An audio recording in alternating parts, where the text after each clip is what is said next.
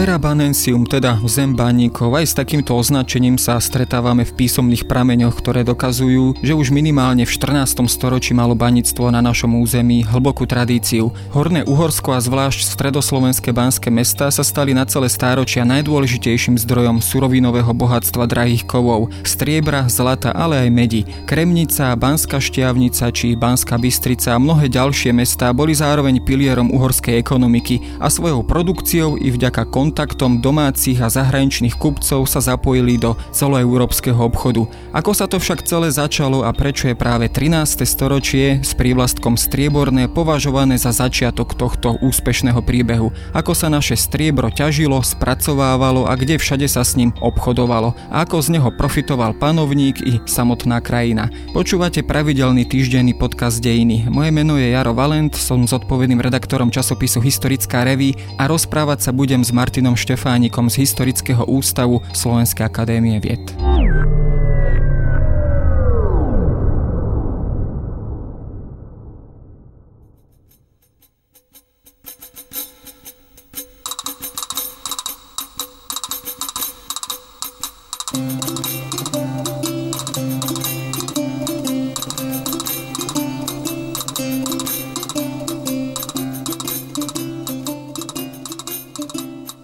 Samozrejme pri myšlienke na slovenské baníctvo alebo baníctvo na našom území ako prvé vyvstanú mesta, ako je Banská Štiavnica, Kremnica, Banská Bystrica, mnohé ďalšie. To už ale hovoríme o celej sieti banských miest, kedy sa ale tento príbeh začína. Začína sa práve v spomínanom 13. storočí a je spojený práve s ťažbou striebra. Celý ten príbeh banských miest sa zrejme začína o mnoho skôr, ale my máme doklady také, ktoré sú už preverené až z 13. storočia. Hádam na úvod by sme mohli povedať toľko, že keď ste hovorili o Hornom Uhorsku, možno by sme to mali tak trošku špecifikovať a predbehnúť. To je to také základné rozdelenie na Hornouhorské a Dolnouhorské banské mesta, pričom ale obe sú na Slovensku. Prvý doklad, ktorý o na Slovensku máme, Dlho sa verilo, že ide o doklad ten terrabanensium, ktorý ste použili v úvode, čo znamená teda zem baníkov a to je termín z listiny z roku 1156. Samozrejme treba povedať, že to, že z tohto roku by mohol byť prvý písomný doklad, práve že to znamená, že to má už dlhšiu tradíciu už aj v tomto roku. No ale ukázalo sa, že tento dokument je sfalšovaný, respektíve, aby sme nepovažovali celý dokument za falošný, že bola do ňoho vložená časť, ktorá nezodpovedala v skutočnosti, dokument bol prepisovaný v 14. storočí, no a vložili do ňoho nejaké nesprávne údaje, takže preto to 14. storočie. Tam išlo o vymedzovanie majetkov a vždy keď ide o majetky, tak každý si upravuje znenia tak, ako sa mu to momentálne hodí. No a preto tam uviedli v tom 14. storočí, že tento majetok, keď sa vymedzuje majetok, tak zvykne sa vymedzovať v tom období tak, že sa definujú nejaké body v teréne, strom, kameň, potok a tak ďalej. No a oni uviedli, že hraničí so zemou baníkov a fingovali, že teda ten dokument je z roku 1156. No ale ukázalo sa, že teda dokument je falošný, ale ukazuje na to, že tá zem baníkov v tom dobovom znímaní bolo niečo známe, niečo, čo sa dalo použiť napríklad pri definovaní hraníc, takže v tomto zmysle. Určite nejaké doklady, ťažby, či už striebra, ale teda iných kovov v tomto stredoslovenskom eh, banskom revíre, keď to takto nazveme, sú asi aj skôr, ale súvisí to prvé, dá sa povedať, systematické ťaženie práve s Uhorským kráľovstvom a aj spôsobením povedzme uhorských panovníkov a teda je spojené povedzme s tým 13. storočím alebo už s 12. o ktorom možno vypovedať tento písomný prameň, aj keď teda je falzifikovaný. Áno, samozrejme, nejaké náznaky sú už skôr, ale ak sa teda budeme pridržať nejakých bodov, ktoré sú z pohľadu možno didaktického a systematického veľmi užitočné, tak môžeme hovoriť o prvom hodnovernom doklade s vysokou výpovednou hodnotou baníctve na Slovensku o roku 1217. Tam je to taká komplikovanejšia situácia v tom, že sú hneď dva doklady. Prvou je zmluva uhorského kráľa Ondreja II. o doprave kryžiakov. On si teda počas svojho panovania zaumienil zorganizovať kryžiackú výpravu do Svetej Zeme. Na to potreboval samozrejme dopravu, veľké množstvo lodí, ktoré on nemal, uzavrel zmluvu s Benátskou republikou a mali byť dopravení na lodiach tejto námornej mocnosti. Druhý dokument dokument z toho istého roku sa vzťahuje k tejto kržiackej výprave. Jeden z účastníkov tejto kržiackej výprave vymenil hodnosť kráľovského pohárnika za výnosy z Banskej štiavnice. Podstatné je, že v dokumente sa Banská štiavnica označuje ešte ako Bana, alebo baňa po slovensky. No a tie výnosy to je vlastne istý podiel z vyťaženého striebra na základe nejakých prepočtov, teda vieme usúdiť, že minimálna ťažba v tomto období sa pohybovala na úrovni približne tých 600-700 kg čistého teda striebra získaného. Ale to je taký teoretický výpočet, ono to mohlo byť aj o mnoho vyššie, to je len priznaný výnos. thank you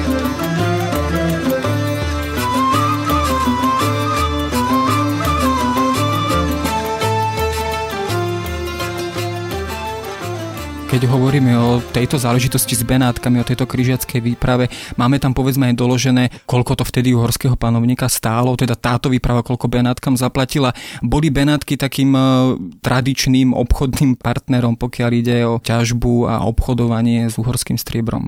Celkovú cenu nevieme, ale je definovaná v zmluve. On totiž pravdepodobne ani ten panovník vo chvíli, keď zmluvu uzatváral, nevedel presne koľko vojakov sa zúčastní, lebo to sa zvolávalo potom ad hoc, ale je tam definované, koľko za aký typ lode sa zaplatí. No môžeme usúdiť, že teda to mohlo byť plus minus taká tóna striebra. No. Keď počujem ako lajk tóna striebra, ktorá je teda predmetom obchodu, to mi znie ako pomerne teda veľká suma alebo veľké množstvo striebra. Bola teda v tom čase či už Banská šťavnica, prípadne teda iné ďalšie oblasti na Slovensku, kde sa teda striebro ťažilo naozaj veľkým zdrojom ťažby striebra aj povedzme na európske pomery alebo teda v priebehu celého 13. storočia.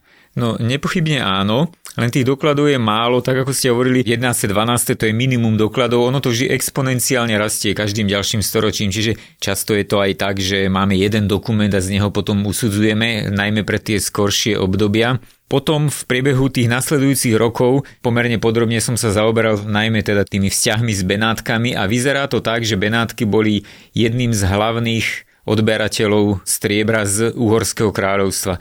Treba však povedať, že je to ovplyvnené aj tým, že talianské archívy a najmä ten benátsky sú veľmi dobre zachované oproti aj našim alebo aj oproti nemeckým archívom a tak ďalej. Čiže treba to brať ako keby trošku z rezervu, že nie len do tých benátok smerovalo to striebro, lenže je tu taká okolnosť, že máme v istých rokoch nejaké doklady a vždy sa v tom istom roku alebo v priebehu jedného, dvoch rokov vynárajú doklady aj v Benátkach, aj v Uhorsku a keďže sa to stalo 3-4 razy v priebehu 13. storočia, čo je dosť veľa na obdobie, z ktorého je málo prameňov, tak o náhodu ísť nemôže, keďže výslovne iné doklady ani nie sú, takže tie Benátky skutočne asi predstavovali veľmi významného odberateľa. No a čo sa týka tých e, typov dokumentov, ktoré to sú, tak asi treba zmeniť tu ten najzaujímavejší, ktorý je doslova pár rokov po tej križiackej výprave, lebo križiacká výprava bola európskou záležitosťou a každý panovník považoval to za absolútne prestížnú záležitosť, takže do toho aj investoval veľmi veľa. Bola to proste svetá vojna, takže ono je to aj tým, že tá prvá križiacká výprava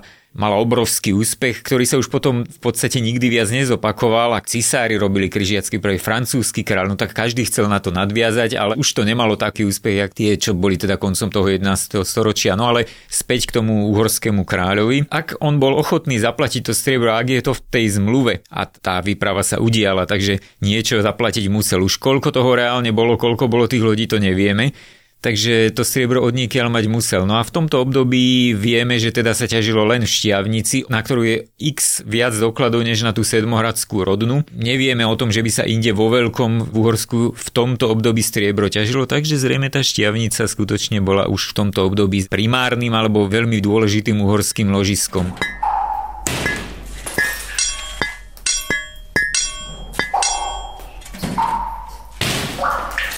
Čo sa tej zmluvy týka, áno, jedna vec boli križiaci, ale druhá vec bolo, že oni si tam stanovili aj nejaké zásady vzájomného obchodného styku. A tým som sa chcel dostať k tej zaujímavej udalosti o niekoľko rokov neskôr. Samozrejme, to je tá príhoda s Belom štvrtým, teda synom Ondreja II. a teda budúcim kráľom, vtedy teda kráľovičom.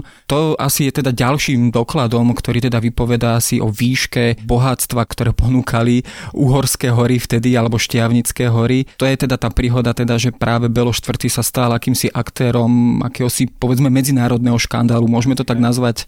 Áno, môžeme to tak nazvať. Belo v tomto období ešte teda nebol Belo IV, lebo nebol kráľom, bol len kráľovič Belo. To je tak, že za tých Arpádovcov mal vždy syn a následník trónu celkom také napäté vzťahy s otcom, organizoval si veci vo vlastnej režii. No a Belo bol veľmi ambiciózny, jeho otec mal niekoľko manželiek, čo ho asi tiež netešilo, lebo mu rástli konkurenti v podobe dedičov, čo sa aj potom neskôr teda ukázalo.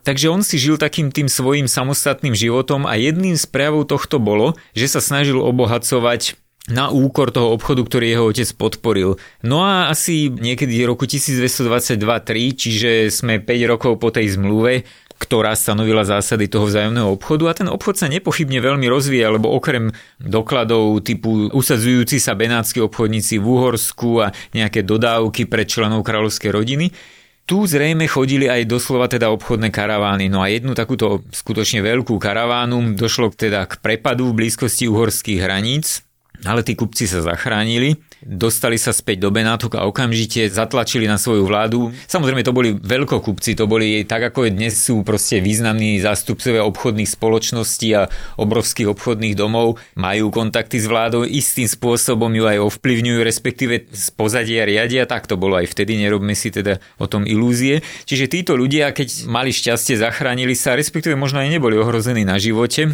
pri tom prepade, tak zatlačili na svoju vládu, aby okamžite vec riešila a priamo s kráľom. No a tam v tej ich sťažnosti, ktorú teda poznáme z neskoršej diplomatickej korešpondencie, sú aj kvantifikované sumy, koľko im ukradli, ukradli im perly, ukradli im zlato, ukradli im striebro a nejaké cennosti, klenoty teda. Takže je zrejme, čo viezli. Viezli v prvom rade drahé kovy alebo výrobky z nich. No takže čo zaujímalo tú najväčšiu obchodnú veľmoc vtedajšieho sveta, Benátky, zaujímali ich drahé kovy z Uhorska. Takže tu aj vidíme, že čo bolo predmetom toho medzinárodného vývozu Uhorska v tomto období. A máme opäť nejaké správy alebo bližšie informácie, o aké množstvo, povedzme, striebra išlo a akým spôsobom sa potom e, tento škandál neskôr vyžehlil? No vyžehlil sa tak, že tomu kráľovi neostalo nič iné, než nejakým spôsobom odškodniť. Ak si chcel udržať to renomé a nejaké vzťahy na medzinárodnej úrovni, tak to musel vyriešiť tak, že uzavreli takú nejakú dohodu o dodatočnom zdanení uhorských kupcov v Benátkach. Konkrétne to malo byť 1,5% až do teda splatenia škody. A keďže tú škodu, ktorá bola kvantifikovaná v tej ich korešpondencii, splatili behom 6 e, rokov, tak potom vieme aj odhadnúť ten objem vzájomného obchodu. No a tým sa dostávame k tomu, že Kráľovič Belo nevieme celkom presne, aký následok to pre neho malo, možno aj žiadny, ale vzhľadom na to, že potom nastúpil na trón a mal príliš silné postavenie na to, aby ho nejakým zásadne ten otec potrestal, takže panovali tam takéto pomery. Toto je teda taký z pohľadu nášho ako Slovenska ťažby drejkov v podstate hlavný poznatok, ktorý z toho toho získavame, je tá kvantifikácia. No mohlo to byť okolo, keď odhliadneme všetky teda prepočty dobové, tých 2 až 3 tisíc kg striebra ročne, respektíve hodnota 2 až 3 tisíc kg striebra ročne vzájomného obchodu. A to určite nie je málo lebo si musíme uvedomiť, že v tomto období zlatá minca je veľmi hodnotná a drahá minca. V tomto období sa ešte ani v Benátka, ani v Úhorsku zlatá minca nerazila, lebo ešte medzinárodný obchod nedosahoval také rozmery a razil sa ako minca veľké hodnoty len benátsky groš, no a tí benáčania potrebovali veľké množstva striebra na ten groš. No ale aj groš to vážilo niečo cez 2 gramy. Peniazom bežného obchodného styku bol denár a ten vážil menej než gram. To boli záležitosti miligramové, to bol tenučký pliešok v podstate.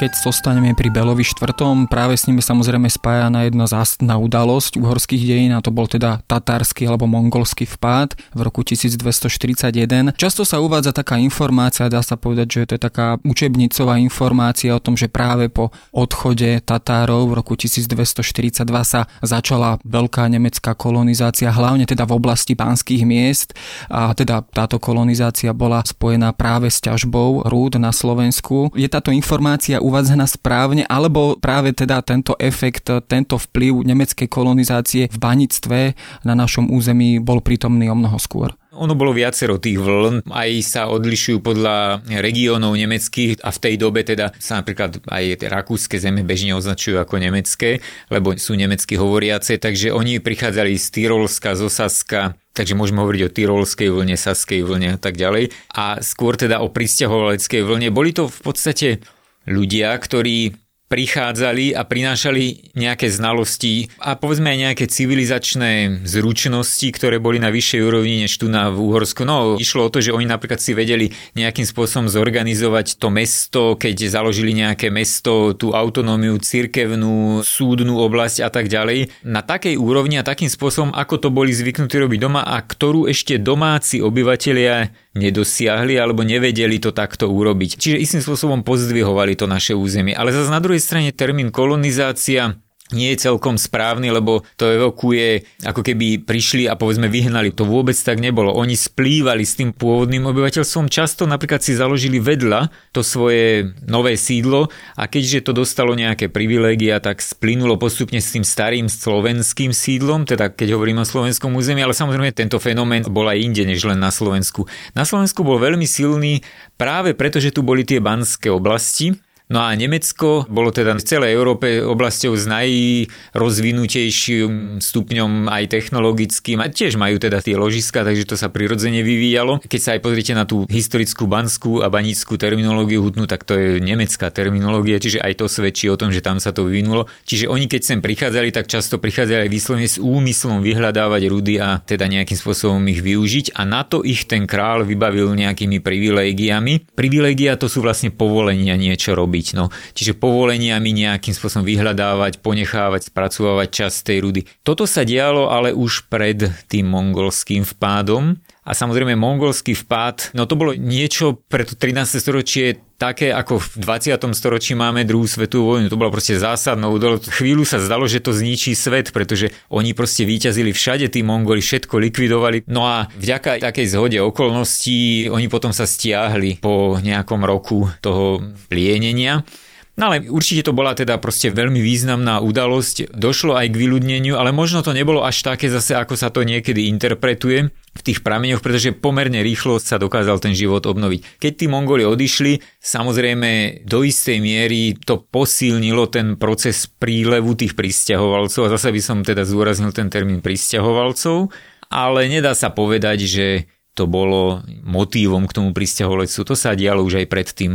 No a tí pristahovalci potom tým, že prichádzali vo vyššej miere a z hodou okolností už vtedy vládol ten Belo IV, ktorý sa začal správať takto štátnicky, ale do istej miery k tomu bol donútený aj okolnostiami, ale proste zišlo sa so viacero nejakých okolností, ktoré to podporili, tak títo pristahovalci začali vo vyššej miere zakladať mestá. No a významnou časťou tých miest, nie jedinou, ale veľmi významnou a pre Slovensko najvýznamnejšou a kľúčovou boli práve banské mesta. My sme na začiatku spomenali takéto rozdelenie, hej, teda máme predovšetkým tých slávnych 7 banských miest na tom strednom Slovensku. A ďalšou ale banickou oblasťou bola teda oblasť dnešného východného Slovenska. To sa teda v tom neskoršom období často odlišovalo na to tzv. hornouhorské, dolnouhorské, aby sme nemali v tom možno trošku zmetok, keď hovoríme celý čas o hornom Uhorsku ako o Slovensku, aspoň tak sme zvyknutí. Aký teda bol rozdiel medzi týmito banskými oblastiami a boli skutočne naozaj tou ekonomickou oporou faktorov alebo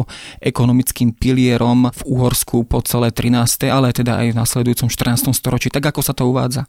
No toto rozdelenie je trošku neskoršieho dáta. A vlastne vyplýva z toho, že keď neskôr, asi o 200-300 rokov neskôr, než je obdobie, o ktorom teraz hovoríme, keď e, Turci ovládli a dobili veľkú časť krajiny, tak Uhorsko ostalo de facto limitované na územie dnešného Slovenska a ešte kúsok teda na západe, čo je dnešný Burgenland a tak.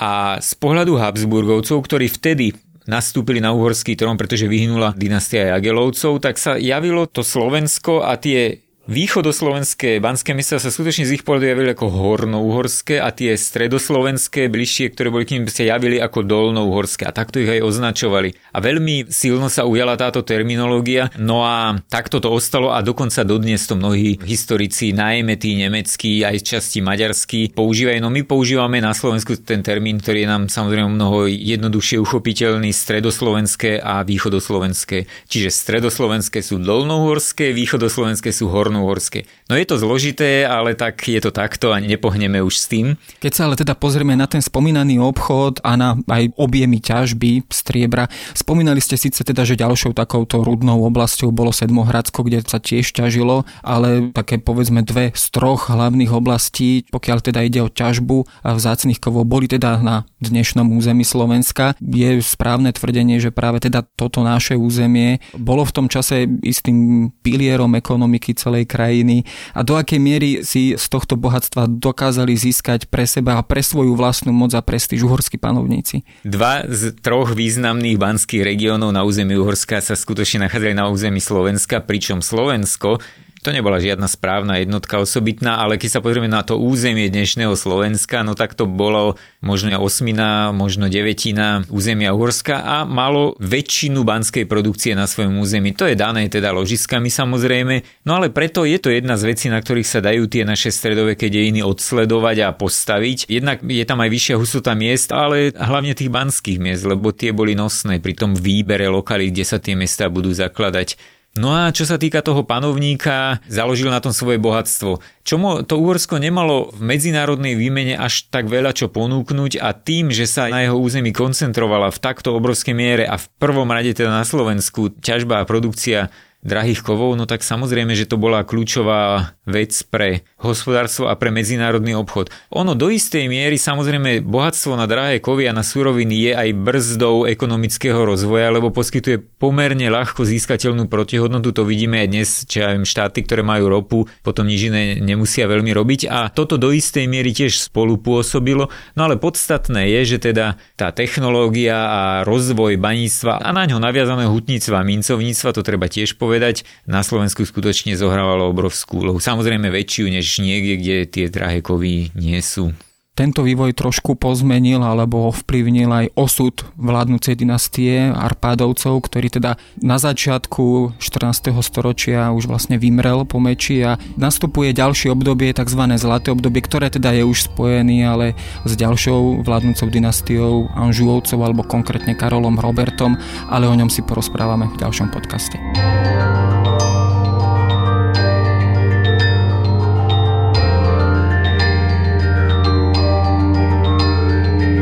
To je na dnes všetko. Počúvali ste Dejiny, týždenný podcast denníka SME a historické revy. Podcast Dejiny vychádza každý týždeň v nedelu. Prihláste sa na jeho odoberanie vo svojej podcastovej aplikácii na platformách Google Podcasty, Apple Podcasty alebo v službe Spotify. Všetky diely ako aj odkazy na témy, o ktorých hovoríme, nájdete na adrese historickarevy.com alebo sme.sk lomka dejiny. Ak sa vám podcast páči, môžete ho ohodnotiť. Ak nám chcete poslať pripomienku, môžete sa pridať do podcastového klubu denníka Sme na Facebooku alebo mi napísať e-mail na jaroslav.valent zavináč sahy.sk. Ja som Jaroslav Valent a na výrobe tohto podcastu sa podielal aj Matej Ohrablo.